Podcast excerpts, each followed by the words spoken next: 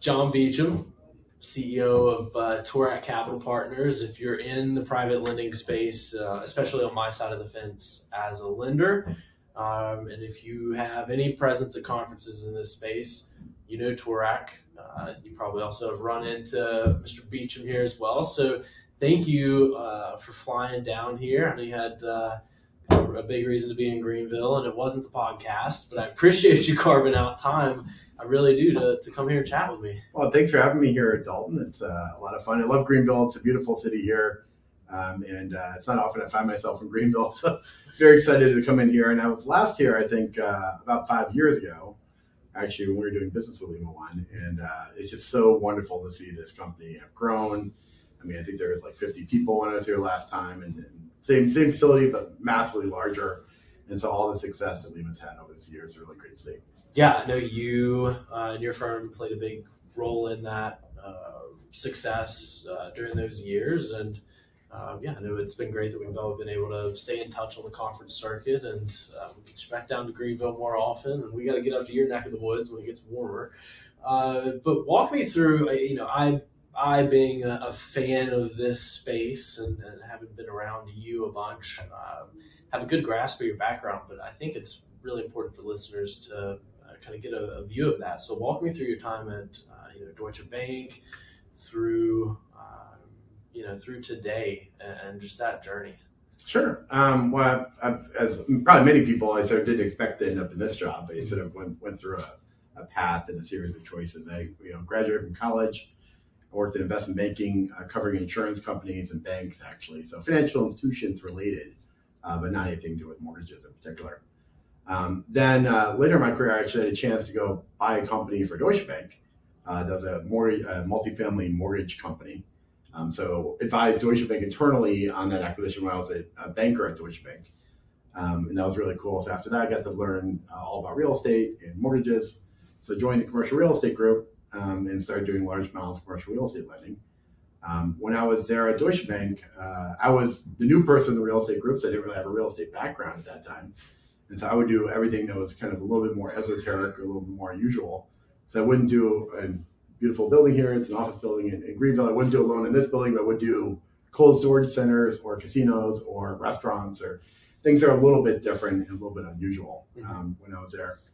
Uh, throughout the crisis. Um, I worked, uh, my, my, last loan was a large loan to a casino company. So led, led to the casino company, really great timing in, in 2000 and, uh, in uh, two, two, 2006, right before the financial crisis. It closed in 2007, so that didn't go so well. So I ended up learning a lot about bankruptcy, workouts, and other things that are um, you know really really useful. Actually, learned a ton in that process. Um, also a lot about Vegas casinos, whole different whole different podcast.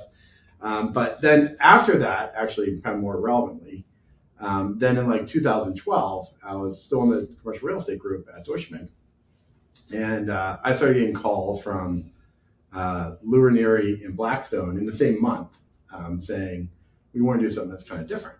Uh, we want to go buy uh, single-family houses. Okay, I've never heard of at that time actually like companies or institutions owning single-family properties was really never heard of it. It hadn't been done. Uh, what do you want to do? We want to buy them at foreclosure auction.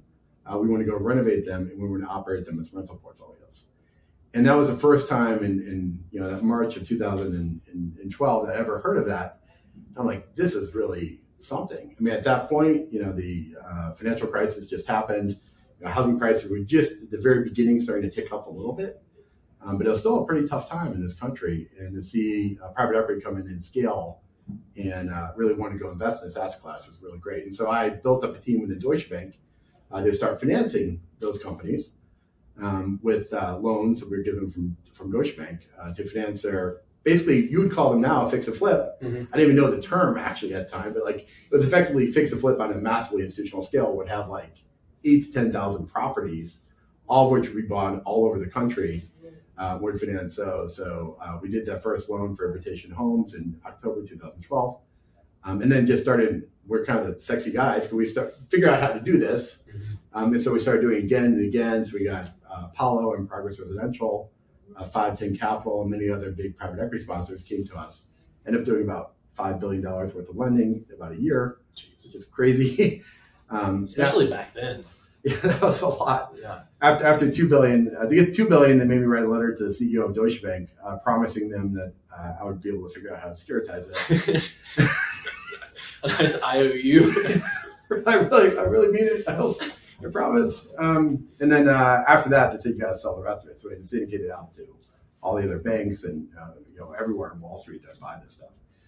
Uh, then in 2013, I went to the agencies um, and said, "Hey, we want to go get this stuff rated." And they had no methodology. If you want to go to the rating agencies, they don't just rate things. I mean, they have to have a, a criteria and a process and established set of guidelines of how they're going to rate any asset class, and they've never done this for our asset class or any kind of single family rental properties. Um, and so we spent about a year uh, educating them and then on the process, um, ultimately getting uh, you know Moody's and uh, Kroll and um, Morningstar to agree to rate it, um, and then structure the first ever securitization of single family rental loans um, in uh, really right about November 2013. Um, so that moment was a crazy moment. So I'm, I'm a securitization guy. I've done a lot of Wall Street things. Normally, when you sell bonds, you're in a room and you know maybe the biggest ever roadshow meeting I've ever had has like a roadshow is when you're going out and selling bonds. I would have uh, you know five people in the room. We had like 270 people at the Invitation Homes roadshow meeting in, in 2013. It was like standing room only. We had like bouncers at the door stopping people from getting in. It was, it was, it was I'm like, yeah, does everyone know this is not the Google IPO? This is like we're selling bonds here, but it, was, it just went to show the the appetite from institutional investors to get access to the class, the excitement about something new, and getting involved in this was really really huge. Um, so then I left. Uh, I'm like, you know, we got something good here. I forgot how to rate this.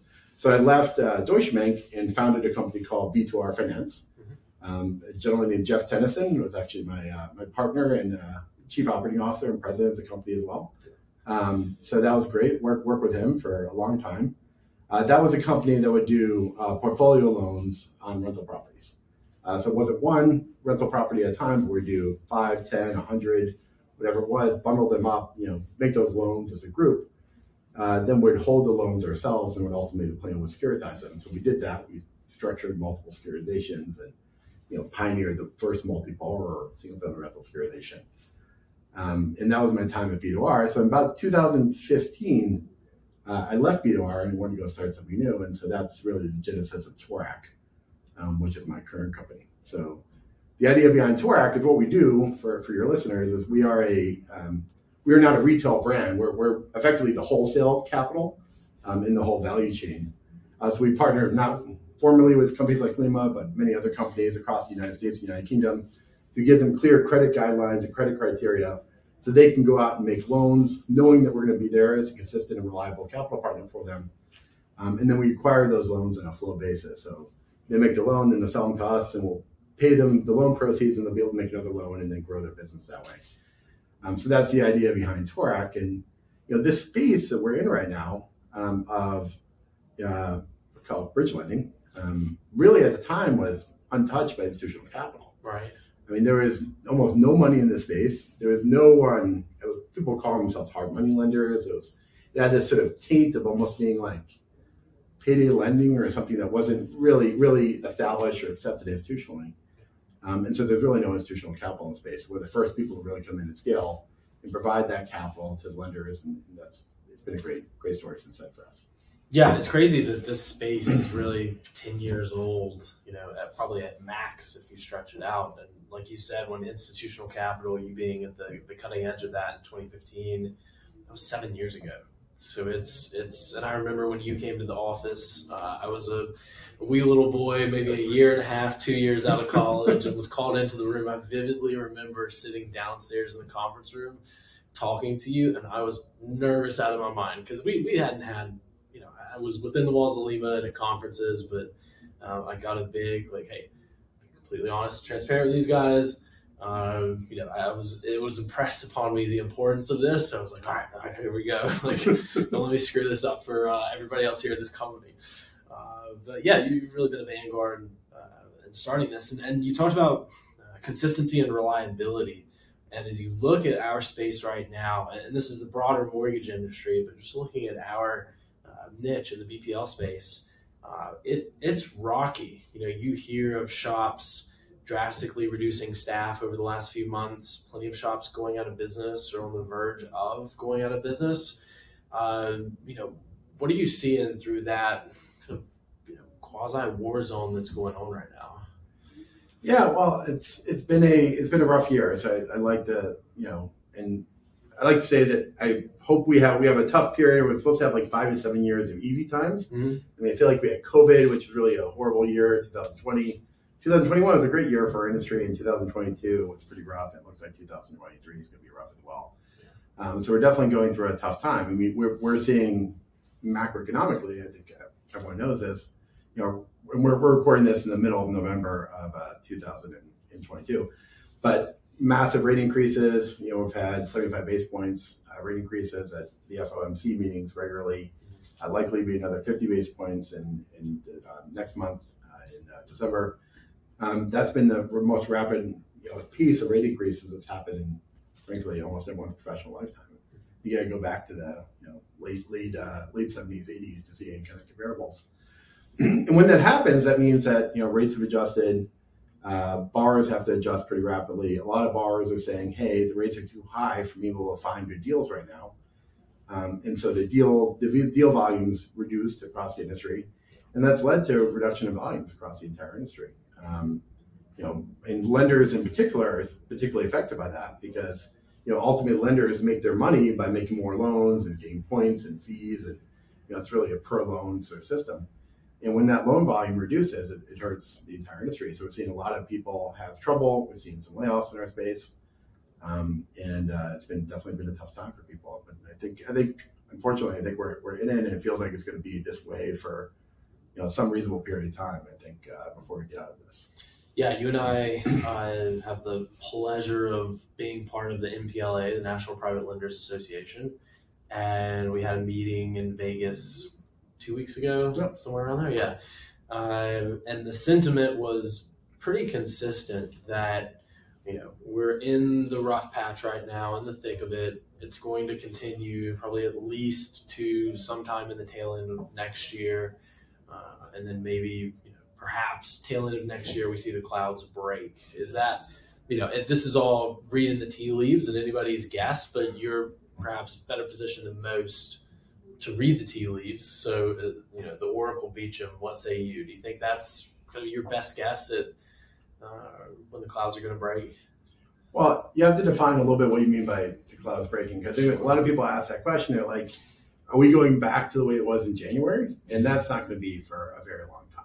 Um, I think, I don't even know when that's going to happen, but I think we're going to be at a period of higher rates. A period of higher rates going to stay for a pretty consistent period of time.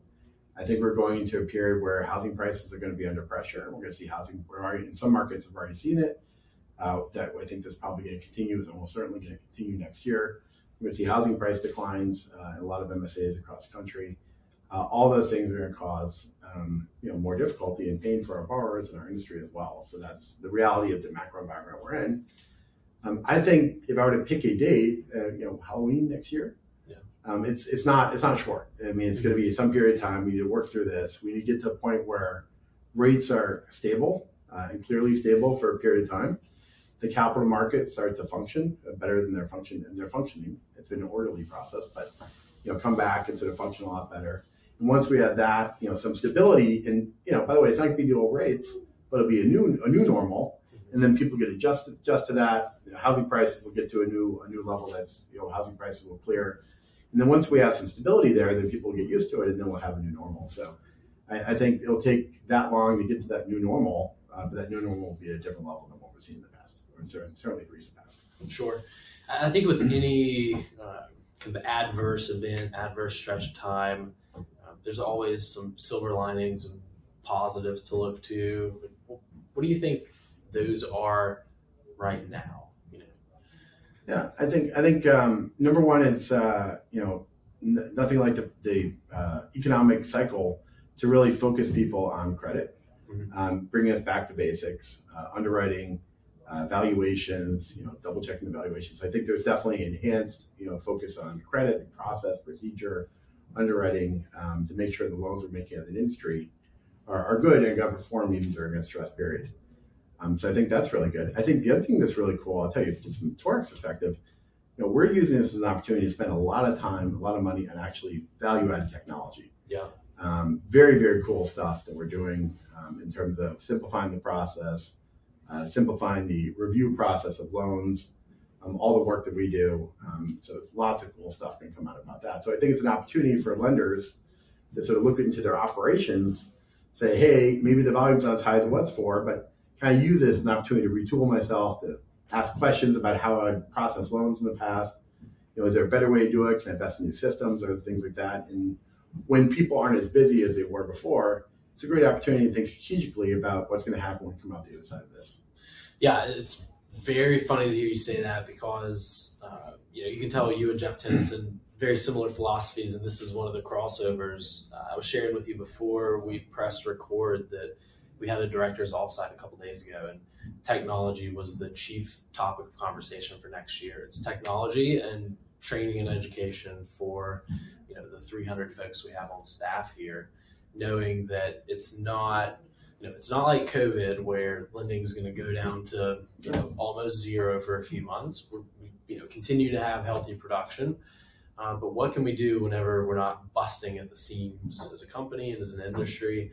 And it's perfect timing. Whenever you're busting at the seams, it's tough to advance deep technology projects, change LOS, do whatever you're doing, revamp your CRM, um, client portal, things like that. Like now is the time to do that. And said, this is this is cyclical. This is up and down. Um, talking about it before we press record. Like you, you have to have some thick skin, and if you, you know, if you're ready to look, pull out your hair and lose your mind whenever things start to dip, like maybe, yeah, maybe a different space might be might be the right fit. But it is, um, you know, it's trying, but you have to have that global perspective of this is the space, this is the way it's going to work. It's going to come back. It's not going to look the same as it did, but uh, COVID was that was the first. I, don't put COVID as a downturn, more of a as a shock. Yeah, that's a good way to put it.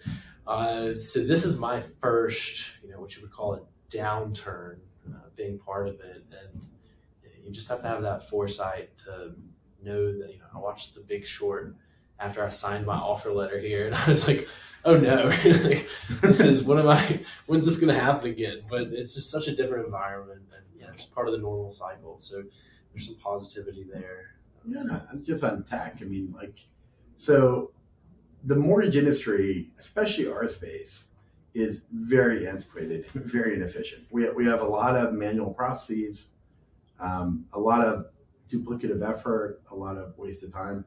Um, just one example, I mean, just ask yourself and your listeners too, like if you run a mortgage company, if you're involved in this process, how many times from the time a borrower calls up someone in your company saying, "Hey, I want a loan," to when that loan is ultimately sold to a third party, that someone type in the address of that property, and that's something that probably, if you're honest, probably is getting typed in 20, 25 times across that process by different people, and they'll do it differently. They'll put California, they'll put CA, they'll put capital lowercase CA, like a lot, a lot of different variations on that, and that's a lot of opportunity to just do it once, right? And sort of not you know, duplicate this effort, not have all these manual processes, um, and just make the process much more efficient. So I think it's a lot. That's one example. There's many more. Yeah, that's a big one though. I think oftentimes, you know, efficiency gains are thought of as I have to do this massive overhaul of something, and really, it's like just start picking away at how you can have gains. I I lead a sales org, and we just did a new phone system launch, and we have a voicemail drop feature, and I calculated just to get some buy-in what the average time savings of that's going to be for a sales rep. It's like, hey, that's more time. Here's, I think it was 50 something hours a year it came out to. It's like if you can push all of your voicemails, virtually all of your voicemails through a couple of recorded ones you have, that's great. That's 50 something hours per person more that you can call. That's crazy. It's like something, yeah, it's something so small that you know it doesn't take a lot of effort or lift. And there you go. So perfect time to focus on that. Uh, as we close up, and I'm not going to let you come in here just for one episode. We're going to get two episodes up and down. Uh, but as we close up here, I want to talk through and just a you know a little elementary edu- education for me uh, and hearing your side of liquidity for lenders. Right? You have a lot of different options: banks and warehouses, secondary markets, and life insurance. I think those are three three big ones, but at a high level, walk me through those and, and if you could add in kind of the current state and health of each just to orient me and everybody else. Sure. Um, well, uh, maybe I'll start with the secondary markets first, and then uh, go go through the other ones. So, the secondary markets usually means uh, selling your loans to someone like Toorak, or, or for us, it means accessing the capital markets. So, we, we have been historically an active securitization company. Uh, we've done over, I think, 12 different securitizations, totaling more than $3 billion worth of offerings, including both bridge and, and term loan securitizations. Um, that market right now is, is pretty challenged. Um, when we just give people a sense, when we were uh, did our first securitization on, on bridge loans, uh, probably the average coupon, maybe the last one, like a year ago, uh, the coupon in that securitization would be you know, two and a half, three percent, uh, where we can issue those bonds. Uh, today, that's going to be eight percent or, or about eight percent if, if it's doable. Right. Um, so just at levels that honestly don't make sense and are not economic, and it's it's open. There's deal availability there, but not at levels that we can actually make money and originate loans that borrowers actually want to accept. So that market is, in practice, not available for us right now, and not really a good good source of liquidity. Um, similarly, on the term loan side, uh, that market is open more, uh, but still not really providing the best execution. So I'd say that that market is very troubled. Um, still working, but not uh, not the best execution right now. The second is really um, you know banks and warehouse facilities. So we at Toorak are a very large borrower. I mean, people, our company basically we, we buy loans and then we finance them in different ways. Um, right now, the bank market is a great market for us. Uh, we're actually accessing you know a lot of good bank debt um, from different banks around the country. Uh, a lot of interest in, in financing us, so we're you know very fortunate to be overwhelmed with know, opportunities to borrow from banks. Um, so that market is functioning for us relatively well. Uh, it is a real primary source of our liquidity now. Um, the third source is really life insurance companies, and, and life insurance companies um, are a great market. Um, they, they, there's times in the market cycle where they tend to be really great. There's times in the market cycle where they tend to be not so great. Right now, they're really good, good uh, period of the market. Um, they especially like 30-year uh, loans. Um, so DSCR loans and other kind of term loans that we're doing in our space uh, tends to fit more with life insurance companies because they have long-term assets. So those long long-term liabilities, those long-term assets fit well with them. Um, less so, less interest in bridge loans. But I would say what's happened is when the when the securitization market is not as efficient, a lot of that deal volume actually went over to life insurance companies. And so what we're seeing is a lot of those life insurance companies are saying, "I've already filled up my capacity." I don't have any more. And so there's a finite amount of that capital available. Uh, that capital has been pretty efficient. Um, so I'd, I'd, say that probably the most, if I rank them right now, it's probably banks number one, life insurance companies number two, and you know, the secondaries markets are definitely the most trouble. It would have been actually the opposite a year ago. Interesting. Yeah, when, when things were booming, the good times. yeah, fair. So uh, I enjoy, as always, uh, getting a chance to chat with you. And we talked about really the lender side of the fence. And I think on next week's episode, we're really going to dive into stuff that's actionable and applicable on the operator side. So I'm going to pick your brain from all angles. I uh, can't thank you enough for taking the time and sitting down and chatting with me. Great. Well, thanks for having me. Thanks, Sean. Thanks, everybody. All right. One down. How do you feel? That's awesome. That's good getting two episodes out of them. Yeah. give, him, give, give money's worth out of each. you got me in. You got me in April next. it could be a long run. Efficiency game. there we go. All right. Yeah, you don't be too negative. Yeah, no, not but, but accurate. it's really bad. Everyone's firing delicate balance. I just walked to the DSCR floor. I looked pretty upbeat. no, I was, I was, I was. Oh, jeez, get out of here!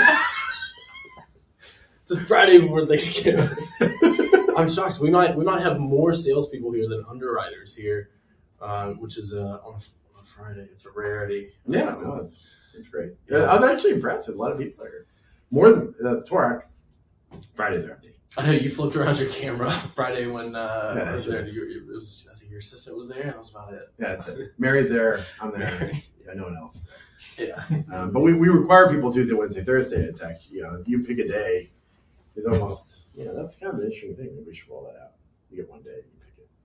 Yeah, it's been it's been good here. It's been good to give some flexibility, and we've uh, it's it's. I appreciate the fact that it's so much easier on the sales side to manage remote activity than you know perhaps in other functions it can be because it's very open. Come on, how many calls, quotes, submissions, and funded deals do you have?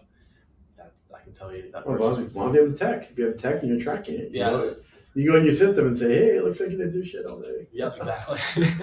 but it's uh, yeah, even even though we have the one day a week, we're still it's still a topic of conversation because you know the tech side, there's not a one size fits all solution. I think an important piece is having a delegated authority to here's here's the minimum viable standard from a corporate standpoint, and if directors want to have flexibility outside of that, you can.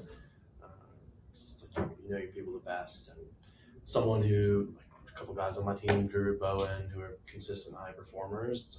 To be honest, I don't care if they're here quarterly for the company party or company meeting and on you know, a beach of Tahiti the rest of the time. If they're hitting Yeah, you- numbers, you, get your numbers, whatever. yeah, it is. But it's, it's a morale issue for everyone else. So you kind of don't have equal standards, and you kind of let people leave early, and other people treat differently. Maybe maybe you're a sales, and you're like, okay, get this level, you can go all you want, and that's that's maybe a little more transparent instead of fair. Um, but other departments don't have that sort of uh, top producer kind of level that you can objectively identify. that's it. It's like we, we live and die on leaderboards for everything. So it's you know you always know where you fall in the stack, and that's something that's pointed to. It's like okay, if money is not your chief motivator, then autonomy and me not being on your ass and you getting you know hey you're producing. I don't care how many calls you make. If you make ten calls a day and you produce six million a month, then all right, let's talk about how we get to seven and eight. But I'm not gonna Yeah. club you in the back of the head You're paying for yourself. yeah, exactly. there you go. All right, this episode we'll keep it cruising. Uh, HPA, inflation, rents. So I'll just orient us to, uh, you know, just want to pick at some big features of the market and It's all good topics. yeah, wherever we can deep dive to. You mentioned uh, the Phoenix market and uh, yeah, this particular Boise is like something on Boise is like Oh, some, yeah. some weirdness there. it's, I I want to I want to ask you about Boise. I, I, don't, I, I just know it's like bizarre. I don't know what's going on there. It's something in the water or something. They're all like, they put some chemical in there and everyone bids up the housing prices. Yeah, I don't. Uh, I don't get it. Yeah. So we'll, we'll unpack what we can unpack, and I I we're certainly not going to get to the bottom of it. I have a lot of insight. I just know we don't want to live Yeah, we're, we're least. This, is, this, is- an odd. I don't know how to describe it. I won't say the word landmine, but all right, here we go. Staring contest. Okay. All right, John Beacham, CEO of Toorak Capital Partners, uh, joining me for another episode. I couldn't couldn't have you come into the office and just do one episode, so I'm going to steal more of your time and take another episode. You're too kind. Uh, thank you for joining again. Yeah, thanks, thanks a lot, Dalton. Super happy to be here. It's uh, great, great to be in Greenville, and been a little time at uh, Lima One here. Yeah. So uh, as we look at this week's episode, last week we talked a lot about the lender side of the fence, what's going on with lenders, capital providers, uh, and really the formation of uh, a lot of this space, which, as you noted, is really 10 years old, really, in its, its current form. And if you look at it from an institutional standpoint, uh, you could argue that it's you know a smaller time frame than that. So still a relatively young space, but uh, it has grown incredibly in those, you know, depending on how you shake it, seven to ten years, uh, and it's here to stay, which is a good, exciting thing, and something that you know, you know, you, John Warren, and John Thompson our co-founders. Whenever y'all were, you know, fighting the fight in the mid twenty teens, you had to convince people that this is this is an industry that is lasting. This is not a trade, right? Abs- Absolutely, it took it took a while actually to convince investors and the markets that uh, this is an asset class, just like residential lending, just like commercial lending. Uh, we sort of fit in the middle a little bit. Uh, we, um, as an industry, we're like, do we are we really residential? Are we really commercial? We're sort of both. I mean, we do business purpose loans mostly on residential properties, so it depends on your perspective and how you think about it. But it's uh, the industry's come a long way. I mean, now we're accepted as a real asset class. Um, we are an active securitization market for asset class. There's many uh, competitors, many institutionally owned, like Lima One. uh, lenders in the space, and so it's definitely come a long way and become a real, really accepted asset class, which is great. Yeah, uh, that's been fun in my seven and a half years of being in the space uh, to be able to ride the uptick and I'm getting a little bit of a dip and going through that. Uh, but it's it's all good. Like the the learning in this space, being in it throughout all of this growth has just been incredible. And I know if I, you know, not a lot of spaces that I could have gotten into uh, to see this and so much professional growth behind it. So it's been it's been good and fun. Uh, let's talk about some things from a, a you know a market standpoint, and we'll we'll have some broad Q and A, and I want to touch on a couple of specific markets. And uh, let's start with. I'll say home price appreciation, but that's probably not the right term to use right now. So correct me uh, and talk to me about home prices right now. Uh, they are in you know really I think most everywhere probably a flat or declining Yep. environment. So what's what's causing that? I imagine a big part of it is the fact that there has been ridiculous home price appreciation over the last couple of years. Uh, if you in January or no really March 2020 when the world stopped. If you would have said, "Hey, just wait a couple months and then home prices are going to skyrocket," Yep. uh, yeah, No one thought that. yeah, so, so, so we we know the story of uh, the up, up, up, up, up, up, up, and you don't have to be in this space to know that. It's I think everyone knows the home prices have been up. It's been such a headline grabber. Uh, starting to come down uh, in some areas, much more so than others. So, talk to me about what what's making some of the markets that are not coming down as precipitously. What's making those more stable markets, uh, and you know what are some of the factors that you see leading to you know ones that point to maybe more of a drop off the cliff than others. Sure. Um, when I think about home prices, I think about three main drivers of housing prices in, in our country, frankly, in any country. Um, you know, number I'll start with a good one, and then we'll work our ways to the not so good ones. But the good one is um, supply and demand. I mean, you have a reality; it's a market. It's like any other market. You have a certain number of people. You have population growth. Uh, you have a need for new housing. Um, and so you have a number of buyers in a particular market, number of sellers, and, and there's going to be a clearing price that's, that's brought to bear in the market. Um, what we're seeing in our country is that we're massively underinvested in our housing stock for well over a decade since the financial crisis. Uh, ground up construction lending is very limited historically in this country. Um, it's very hard to find new land. We have a lot of zoning rules and various barriers to actually building new housing. Um, so that supply of housing hasn't caught up with the uh, you know uh, population growth over the past decade. So we have just a lack of housing. Um, that's not in every market, but that's in many markets across the country. And so that definitely is a positive. It's one real bright light in holding up housing prices. I would say what's happened today is even more, even frankly, more of an almost artificial constraint on housing prices. Because I'll tell you, my my home mortgage I got at two and a half percent. Uh, you know, a year in you know, beginning of last year. Um, obviously, that's not available today. Um, it's 30 year fixed rate mortgage. Um, sort of looks crazy today, but it also means that I'm not alone. Many people have done that, and so it makes it really hard to go move out of your house and go buy another house if your new mortgage is going to be seven percent, which is probably the average rate today. Mm-hmm.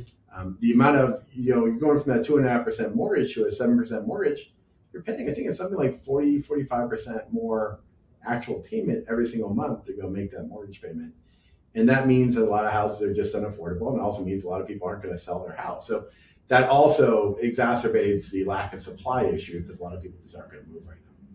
Um, that also means the same people aren't moving also aren't buyers, um, and so that's uh, just it's lack, lack lack of transaction volume. So I think that's a really positive factor that's holding up, uh, you know, holding up housing prices. There's two two really bad ones. Number one we just mentioned, you know, obviously rates are are high, um, probably seven percent average mortgage rate uh, in the country. On a, I'm, I'm talking not a, a business purpose loan, but on just a home loan for a normal human being. Right. Uh, that means you have to pay forty percent more payment than you would have, you know, a year ago. Uh, means you can't afford as much house. So that's definitely a big negative. Um, you know, people just can't afford to pay the mortgage. Can't afford to pay as much as they could have uh, a year ago, just because they don't make that much income. Exacerbate that with inflation. Um, and inflation has definitely, you know, made it harder for people to even, you know, first you're going to buy food before you sort of buy a bigger house, right? So, you know, the cost of everyday living, uh, cost of um, energy, cost of gas, you know, all the things we know about have gotten significantly more expensive. So it's harder for people to have disposable income to be able to afford that house. You have both of those issues. Um, and I guess the third thing that's um, uh, that's a, that's a pretty big deal, um, I think, is you have um, uh, just uh, you know, trying to- sort like two, you have three to this one. Yeah. So Spider-Man. Oh, okay. And the third thing that's really a big deal right now is really just the employment uh, situation in our country. So we are at peak employment right now, which is kind of weird because we feel like we're going and we're in this pretty scary economic period. But the unemployment rate's extremely low. Pretty much everyone who wants a job can get a job right now in the country. Um, it means people feel pretty good about their employment prospects. You know, the Federal Reserve is increasing rates. Part of that is to reduce, frankly, reduce employment in the country, uh, reduce uh, amount of people working. Um, that's going to cause uh, people to be less confident as we go forward into 2023 about their own employment prospects. Probably higher unemployment rates, probably less wage growth than we've seen in the past. All those things, while now is good, are likely to get worse as you think through through 2023 They're going to make it more difficult. So I think when you take the balance of all these three things, you got two really tough issues. You got one that's pretty good, but I think the two tough ones are definitely going to outweigh the one that's good. And we're going to see home price declines over the course next year. Yeah, I'm glad you mentioned supply because in my mind, anytime I think about the health of housing, um, that's a silver lining that I hold on to because building, you know, overbuilding leading up to the 07, 08 crash, and then it just fell off the edge and never came back to even remotely appropriate levels. Uh, then you had COVID, which just halted any building, um, permitting, everything for you know, I think in most jurisdictions, at least six months. You just have lockdowns, nothing going on. Some major markets, much longer.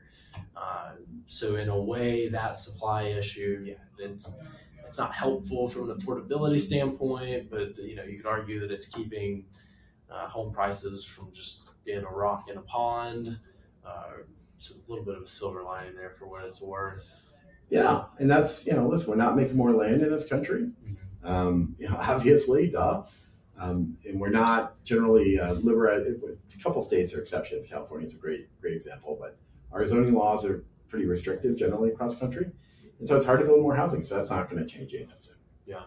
Uh, a couple of markets that have caught my eye from a headline standpoint. Uh, Boise, Idaho. That's one of the markets, and I'm gonna. Uh, if I had to attach a word to the Boise market from a numbers standpoint, it would be odd. Um, how how would you respond to my attachment of that word to the Boise, Idaho housing market, knowing that it's a gorgeous area. Uh, absolutely love it. One of my colleagues here lives out there, and it is beautiful. But from a numbers standpoint, it's odd, and I can't figure it out. Uh, I'm not sure I have the answer to that question. It's I, I, I was in Boise actually a few years ago. It's a beautiful city, great.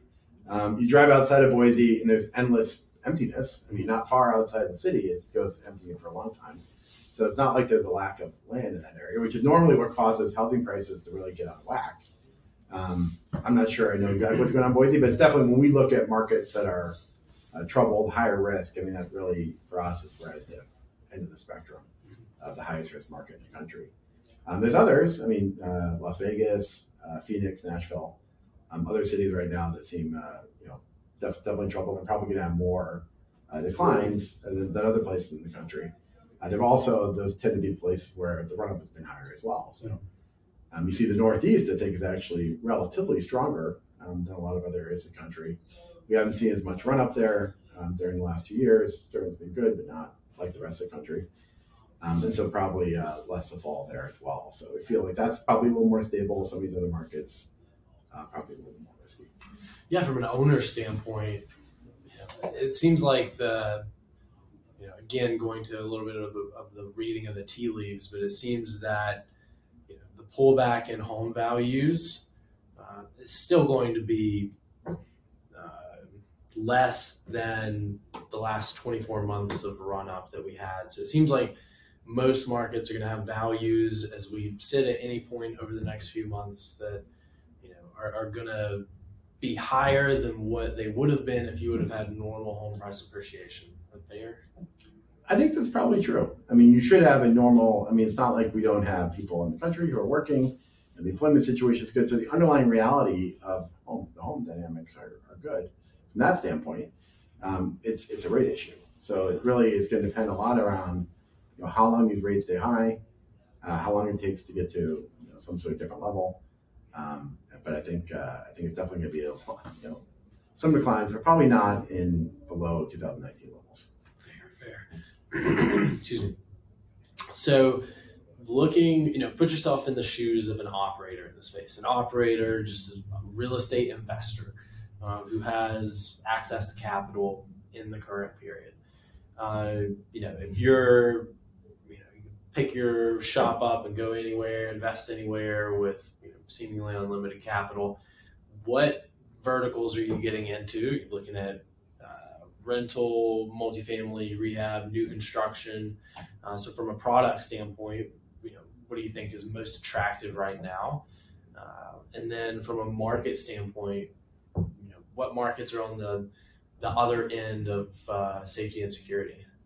Well, I, I think generally all real estate right now is just like, frankly, a lot of the asset investment opportunities across the entire economy uh, is, is definitely a riskier point than it has been in a long time. So I think almost all opportunities are less good than it would have been a year or two years ago. Um, that being said, uh, when you think about risk profile, uh, ground construction is always higher.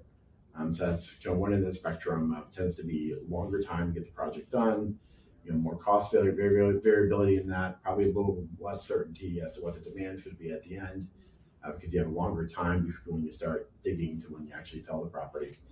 Um, so that's definitely on the riskier end of the spectrum. Um, you know, short-term uh, flips, uh, you really have to be really careful about underwriting that deal to today's prices, not last year's prices, and also incorporate some sort of housing price decline into your models.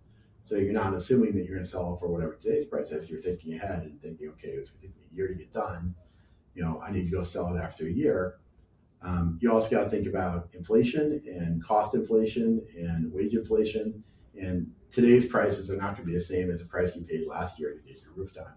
Uh, so realize you, you make sure you're using today's prices when you're actually underwriting it. That being said, if you find the right deal and you're really careful about that, and you're taking a margin conservatism on your prices, you're taking into account current inflation rates and the current current price of goods and services, you can find. We see lots of people finding really attractive deals right now um, that they can go buy, renovate, and ultimately make a profit on. So that segment, if underwritten carefully with today's reality, uh, could make a lot of sense. If there are 100 deals a year ago, it's probably 40 deals today. But those 40 deals are still pretty good deals. Um, so those deals to be found. You've got to be a lot more selective in that space. Um, I think probably the safest end of the spectrum is you know finding a rental property um, that's already leased up and you have rent in place, and immediately putting on a long-term loan on that. So you're not taking any risk between the time when you buy the property and when you're financing it. You can find a property that covers and the rent exceeds the interest payment by a reasonable margin. I mean, those those are great deals, and you can. You also get a lot of upside because if you're financing that with today's rate, um, you know, probably historically over time that rate's going to go down. So you probably see a point in the next five to ten years where that rate's going to be a lot lower than it is now. So you can refinance it out, which gives you a lot of upside opportunity for that. The second thing is on your rental properties, you're you're the winner from inflation. Um, you know, Yeah. it's like every, everyone else is a loser. I mean, you're the landlord, so you're increasing your rents. So if you lock in a fixed financing cost and you're able to increase your rents by five, 10% a year, you know, that generates a pretty attractive return for you as a landlord. So I think that asset class, if you're financing it the right way with long-term debt, makes a lot of sense. That's probably my favorite right now. What's your where would you peg a minimum viable debt service? You see in our space some no debt service or sub one debt service uh, products. We am, I, am I a lender or am I a borrower here? uh, yeah, let's, let's say two very different questions, right? yes. Uh, yeah, I mean at Lima One Capital, we you know we do not go sub one. We're you know have been on you know compared to some in the space uh, a little more conservative, and I think to the benefit of definitely to the benefit of us as a firm, and we like to think to the benefit of our clients. Like we don't want to take back property ever based on you know the reality of large numbers. Uh, we take back properties. We do many hundreds of loans a month, and uh, it's you know just a cost of doing business and part of doing business for us. But uh, you know we would be happy with zero percent default and just everybody pays the bills and everything's great. Uh, so we don't dip into that uh, you know, what we think is a little risky proposition. So I guess uh, you you teed it up for lender or operator, and I'll ask you to answer both. That'll be difficult. Well, uh, clearly, clearly from the borrower standpoint, I want to find a property that can cash flow, and I'm borrowing at a level that I'm able to pay my rent and have a reasonable cushion or margin of error on top of that. So I'd like to see a coverage of you know one one one two. I mean that's in practice hard to find right now at high leverage levels. Um, but I would personally just take uh, what I would do is I'd put more equity into it. I would borrow less debt and make sure I have that debt able to cover at a reasonable lever level, knowing I always have the opportunity later if rates go down to refinance out that debt, you know, take more cash out later and sort of have that upside opportunity. So that, that's me personally, but I'm probably a little more conservative. Uh, as a lender, same same perspective, and we we, we really like to see uh, cash flow, we like to see good coverage on the on the deals. Uh, we, our average DSCR is probably, or, sorry, DSCR loan, a rental rental loan where we're lending to a uh, borrower who has the property rented and it's a 30 year loan. Um, you know, that probably is about a one, two, one, three, you know, coverage ratio historically. It's hard to find those deals now because rates have gone up so much. But we like that we like being that end of the spectrum and having some reasonable coverage level. Um, if it's lower than 1.0, we've done those deals in the past. We want to see a materially lower LTV uh, on those loans, not a little bit, like 10, 15 points lower to compensate for the fact that you don't have coverage. Plus, you want to see a lot of liquidity from the borrower. Maybe they have an employment, uh, good employment income, maybe they have a lot of money in the bank.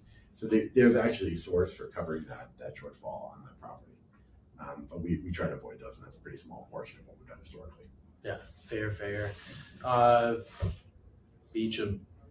I always learn something when I chat with you. I, I truly mean that. Um, you, you're somebody who, you know, when I first got into the space in 2015, started going to conferences, started seeing you around, uh, and you, uh, John Hornick, uh, other folks in the space, uh, Tesh, uh, have been incredibly, uh, I- think, kind, generous, impactful to me, and I've tried to soak up every nugget, every morsel I can. So I, uh, it's you know we get to see each other, but not often enough, and I, I really appreciate you coming to do this podcast, but uh, just being a good human uh, and being someone who uh, you know has just been there throughout the years, and appreciate you.